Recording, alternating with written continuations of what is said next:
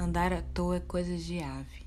Meu avô andava à toa. Não prestava para quase nunca, mas sabia o nome dos ventos e todos os assobios para chamar passarinhos. Certas pombas tomavam ele por telhado e passavam as tardes frequentando seu ombro.